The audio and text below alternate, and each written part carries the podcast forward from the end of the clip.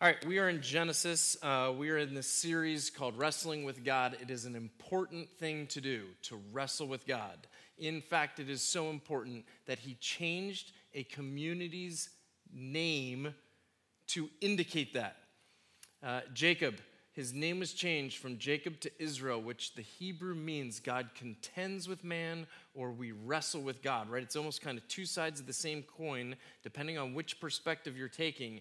But there is this dynamic that he cares for us so much that he's not willing to let us just run off and experience corruption that leads to death. He wants us to experience life, but it doesn't come naturally. And so what that means is that he has to contend with us Uh, in those moments where we are choosing uh, a will apart from his own, which the more you get to know him, the more you realize how often you do that. Uh, and so here we are in Genesis chapter twenty-nine. Uh, you'll remember that preceding the passage that we're going to read today, we had Laban. Dun, dun, dun. Laban, bad dude. Let's try that again because you guys were terrible at that. You had Laban. Dun, dun, dun. That was good. You're getting better at this. All right, good. Uh, and, you know, now Laban, uh, he tricked a trickster because Jacob himself was a deceiver. Uh, and so now, in some senses, God's kind of getting him to be aware that this is not how you live life, going around deceiving people, and he's really kind of getting a dose of his own medicine. But boy, as much as we kind of joke about it, what Laban did to Jacob, well, what Jacob did to Esau, terrible, uh, deceiving him, his own brother, his own kin. But here you have Uncle Laban doing something terrible to uh, Jacob on uh, after uh, negotiating a deal for his daughter. I like that. That's kind of funny. Not today. We don't do that, okay? Descriptive, not prescriptive. Okay, we'll get into that a little bit more here in a minute. After negotiating a deal, work seven years, I'll give you my daughter. Uh, he's in love with Rachel. Uh, probably had a little too much that night, and he wakes up next to Leah. Uh, and so uh, Laban tricks him, and after that bridal week, uh, he then gives Rachel to him. So he marries sisters a week apart from one another. Don't do that. It's not good, okay? Uh, and then uh, they have some tension. And then, but part of the deal to marry the second one, the one whom he loved the most, was another seven years. So what we're going to read today is the following fourteen years. You got the seven that he worked for the one, the bridal week, and now the next fourteen years is what we're going to read, all right? When the Lord saw that Leah was unloved, he enabled her to become pregnant while Rachel remained childless. So Leah became pregnant and gave birth to a son.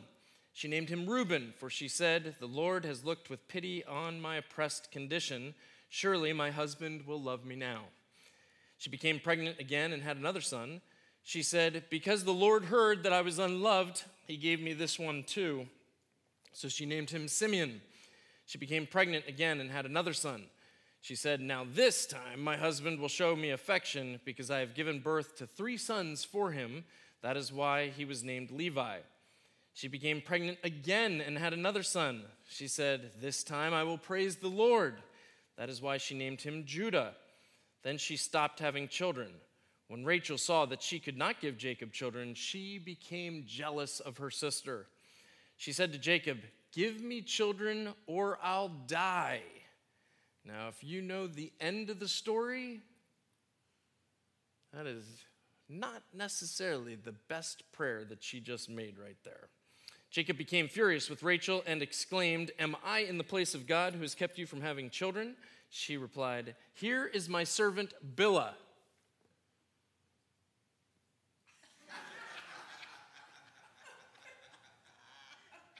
It's a trap, folks.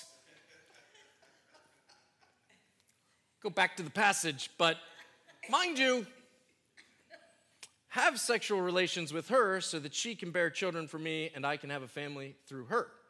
So Rachel gave him her servant Bilhah as a wife, and Jacob had marital relations with her. Bilhah became pregnant and gave Jacob a son. Then Rachel said, God has vindicated me. He has responded to my prayer and given me a son. That is why she named him Dan. Bilhah, Rachel's servant, became pregnant again and gave Jacob another son. Then Rachel said, I have fought a desperate struggle with my sister, but I have won. So she named him Naphtali. When Leah saw that she had stopped having children, she gave her servant Zilpah to Jacob as a wife. It's a trap, folks. It's a trap. Soon, Leah's servant Zilpah gave Jacob a son. Leah said, how fortunate. She named him Gad. Then Leah's servant Zilpah gave Jacob another son. Leah said, how happy I am, for women will call me happy. So she named him Asher. At the same time of the wheat harvest, or at the time of the wheat harvest, Reuben went out and found some mandrake plants in a field and brought them to his mother, Leah.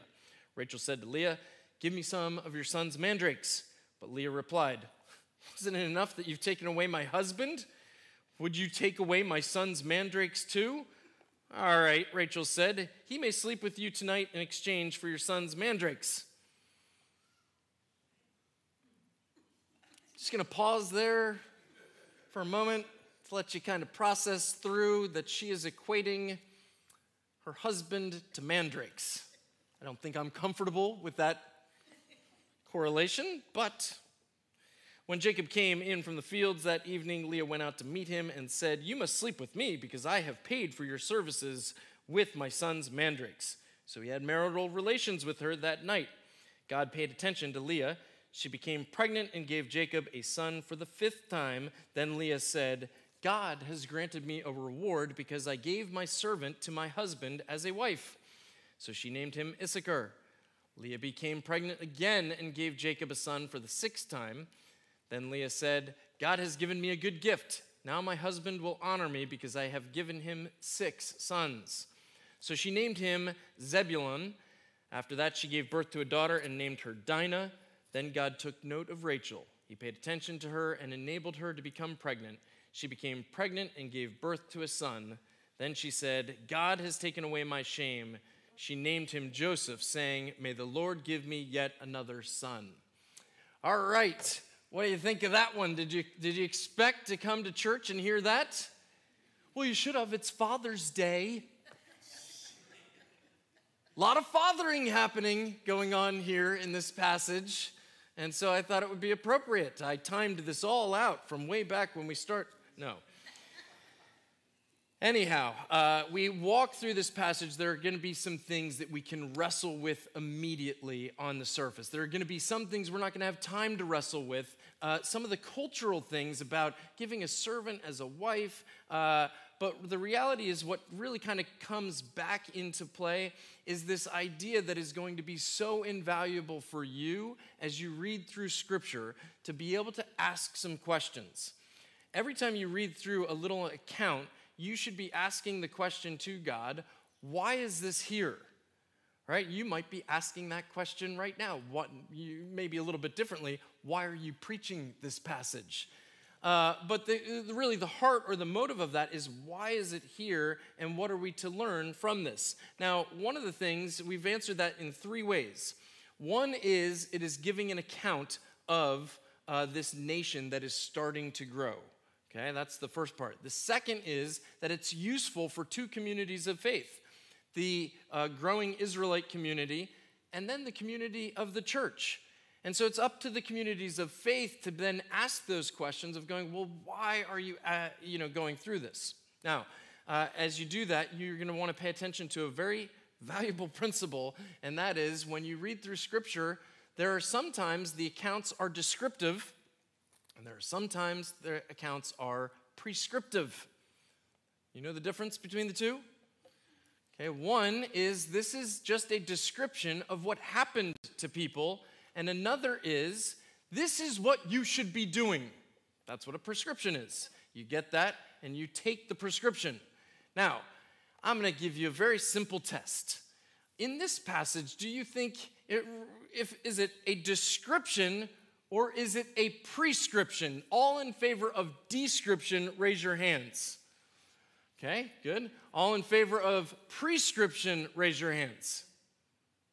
No. Okay, cancel all the tickets that I had to send people to Utah. Because if you think it's prescription, there's a fundamentalist Latter-day Saints group that would love to welcome you into their community. Uh, but as much as we joke about that, very literally, women are being abused to this day because of not understanding how to read Scripture. And so when I say that this is an invaluable tool, it really is an invaluable tool to help you process as you read through Scripture, God, are you telling me this is the way that I should live? Or are you simply saying this is what happened to a group of people? Now, we see corruption all over the place in this story.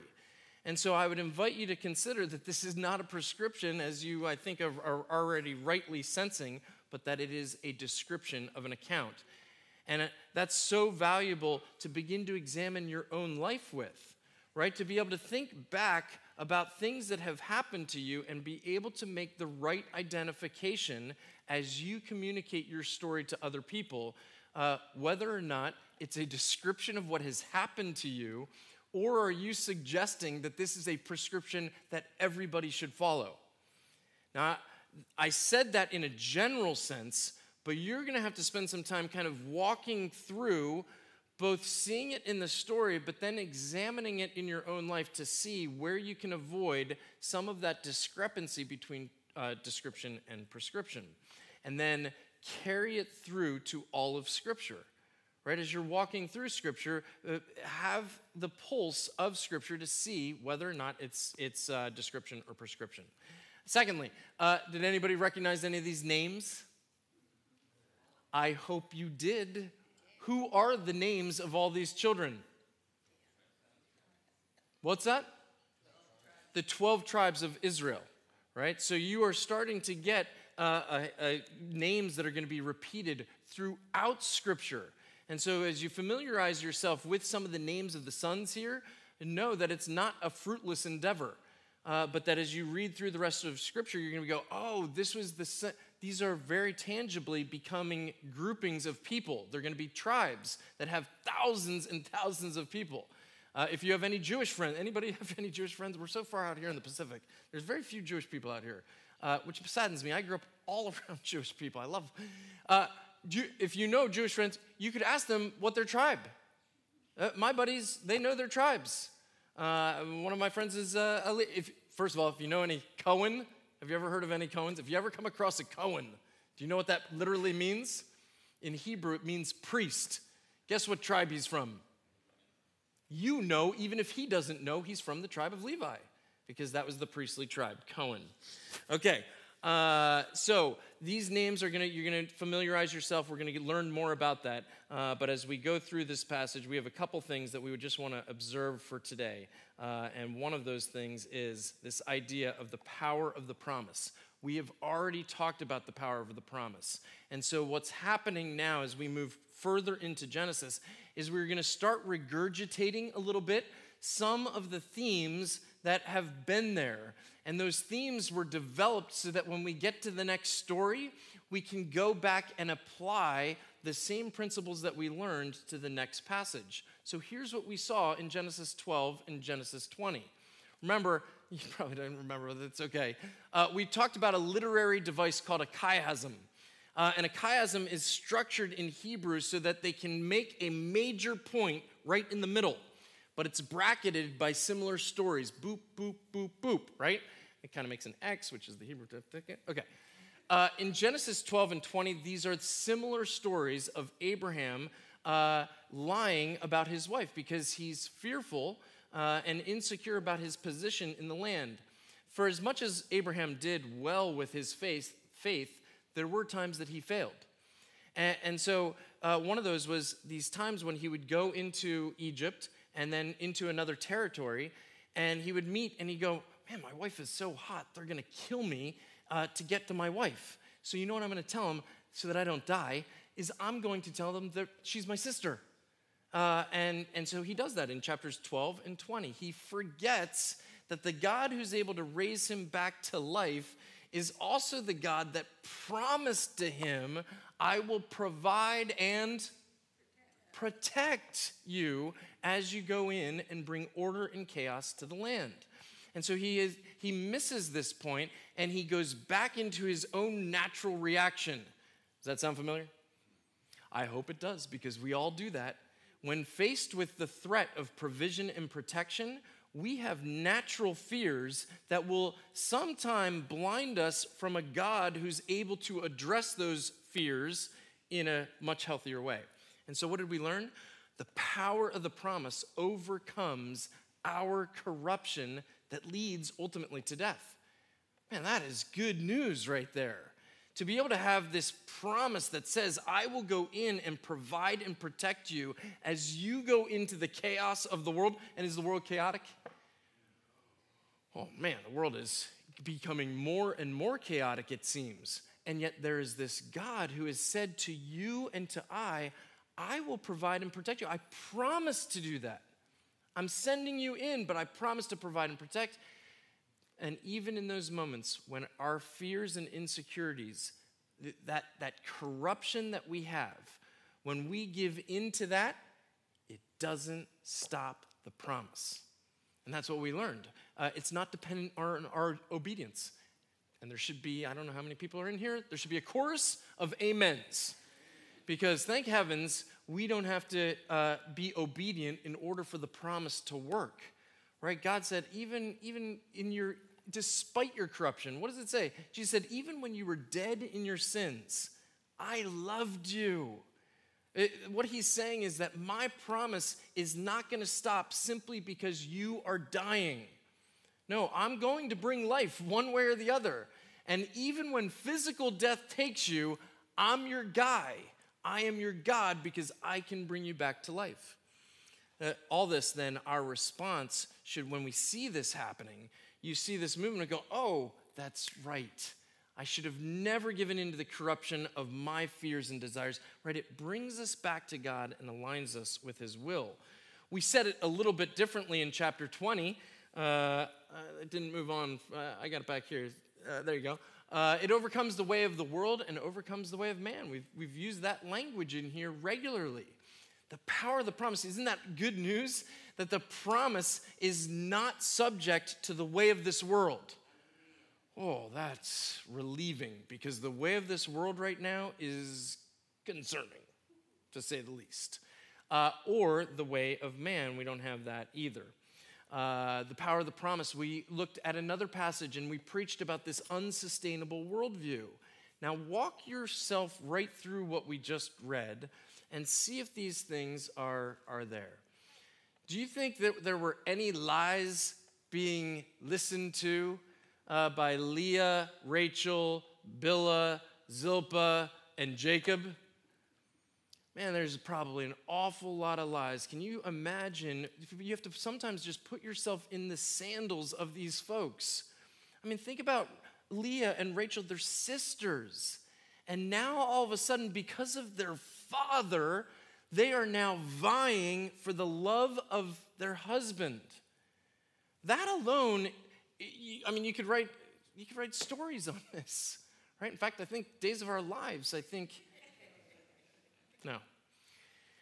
You have this tension, though, of this, this sibling thing going on, and you can imagine, I mean, you say you're, you, many of you are probably siblings. You probably, I'm hopeful, didn't marry the same person, same spouse, and yet you could probably relate on that feeling of jealousy between the siblings. Oh, mom loves you more because she made you brownies and she gave me carrots. I don't know, that never happened to me. I don't know where that came, came from. But it's a silly illustration to think about some of that sibling tension that happens, right? Uh, regardless of even marriage, you have that tension that happens between, and then you start hearing, it's a, it's f- a very fertile ground for the enemy to come in and start lying to you, right? I mean, that's, that's what happens all the time. And whether or not you believe those things to be true, and we see in this story that, boy, there's conflict, there's tension between the sisters, there's tension between the spouse, and Uh, think of the servants, even though we don't really understand how can you have a servant that becomes a wife but isn't really a full-on wife, uh, you have all kinds of things going on. The way of the world, uh, you have that being abetted here. Our flesh, you think Jacob, what do you think Jacob was thinking? Do you think he was thinking that it was a trap? No! Jacob's like, so uh, you want to give me your servant? Okay, I'm your guy. And now you want to give, I'm your guy, right? You think about the flesh uh, and the desires, the deceptive desires that we would have. Again, we are joking a little bit, but this is not to minimize the fact that in the history of the world, women have been abused by this type of kind of world system combined with the de- deceitful desires, right? I mean, it's not healthy. Uh, You have this whole believing the ends justify the means. So they become, the servant girls become uh, pregnant. And what are the responses of the t- of the sisters? Praise God.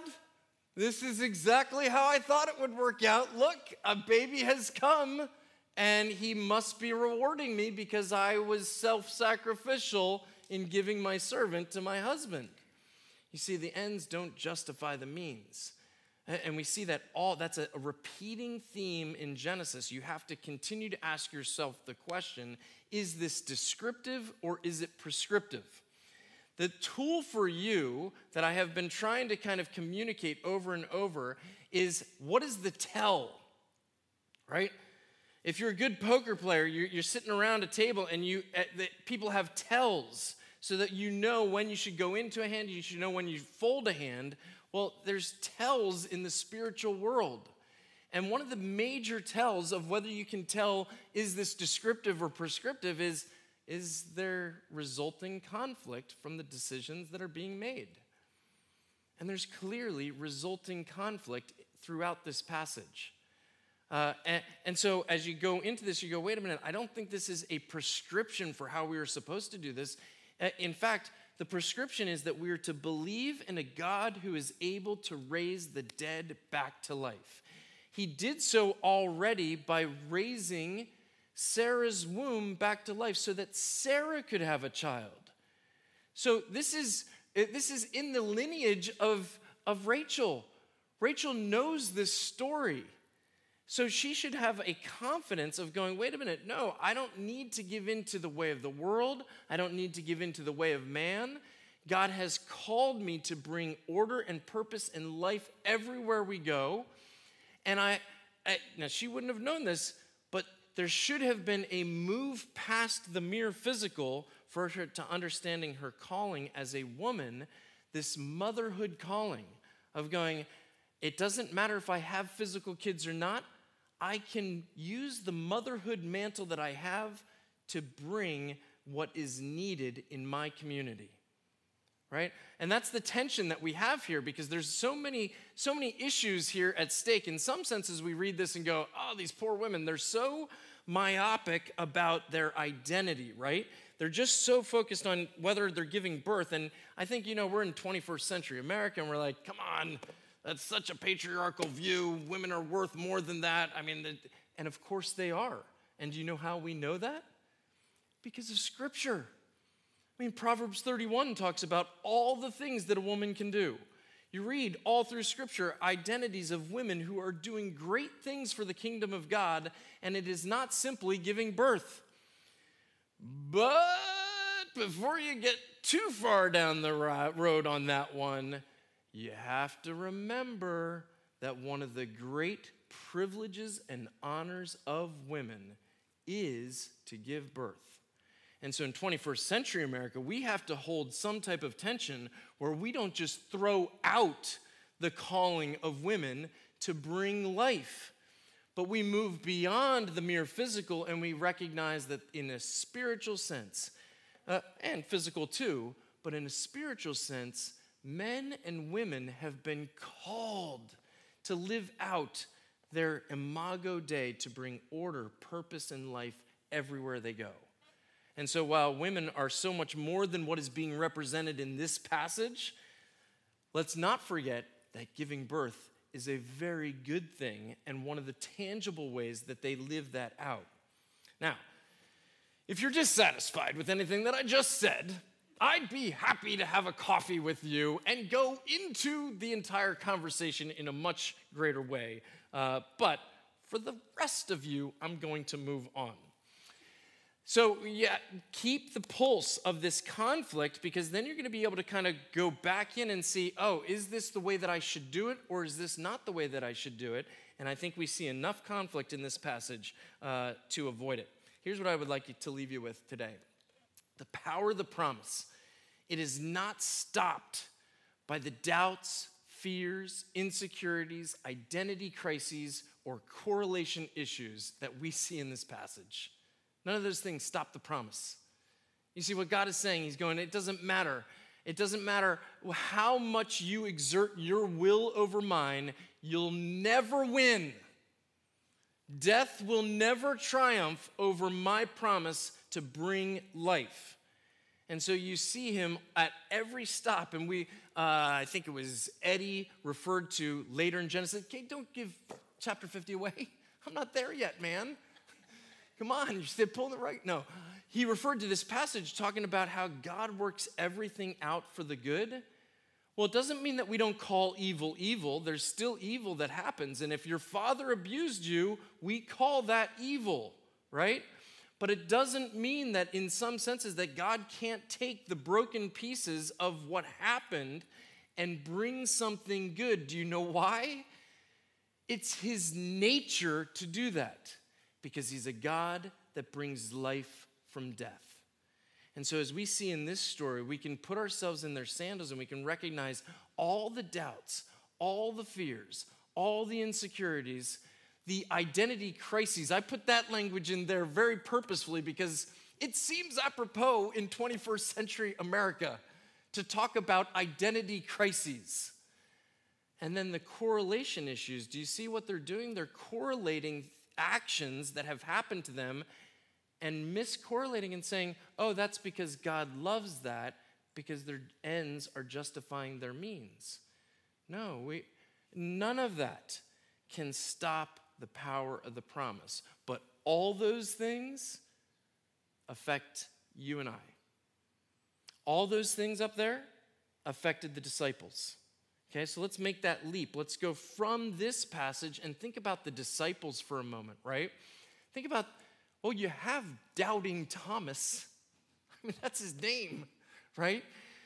Uh, you have the fear of these disciples who said, well, I've left everything. And what's in it for me now that you're crucified? What? You have Peter fearful and doubting and denying Christ. You have identity crisis of going, wait a minute, I thought I was called to be a disciple. And think about what they were talking about. Who's going to sit on your left? Who's going to sit on your right? Talk about identity crisis. The disciples had these things. Correlation issues where they're going back and they're hearing Jesus speak accurately about the truth and they're missing the point constantly. Folks, that's you and I. It's not just happening in this story in Genesis. It's not just happening to the disciples. It's happening to you and I. And the good news is that the power of the promise prevails over all of it. There's not a single thing that can stop God from bringing life, even when we choose corruption that leads to death. This is good news. These stories are in here for the faith communities to reflect and go, you know what? I don't need to go down the same path that they went down. Now, I'm going to align myself to the way of God, and I'm going to choose the Jesus way above my way, and then you're going to experience even greater life. Because that's who God is. He's a God who's going to come, and he's just going to bless you with life abundant and life eternal. It's his nature. And so as you walk out these doors today, what I would hope is that you have a confidence not in yourself, but in the confidence of a God who has promised, and that promise cannot be thwarted, not by anything. Father, I know I need that recognition on a, on a much greater and regular basis in my life, that I need to reflect on that. Is it, it, there's so many things that are out there trying to draw our attention away from you that it's refreshing to come and to be able to pres- be presented over and over and over again throughout Scripture that your promise will prevail, and it will prevail because you are a God of life. Father, as we, as we believe in that and take steps of faith to see that, then we're going to be able to experience it and testify about it. And our testimonies are going to draw even more people into a curious relationship with you, wondering if you will do the same for them. And they will be pleasantly surprised to know that your life extends to all people. So may we be people who reflect that glory to our family, our friends, our neighbors, and our coworkers. And may they embrace the life that you so lavishly want to give to them. Amen. Amen. Okay, well, it's eleven forty-five.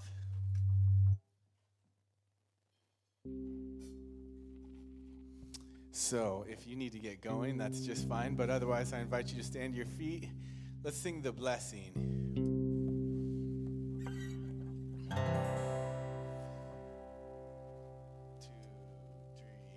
three, four. The Lord bless you and keep you. Make his face shine upon you and be gracious to you. The Lord turn his face toward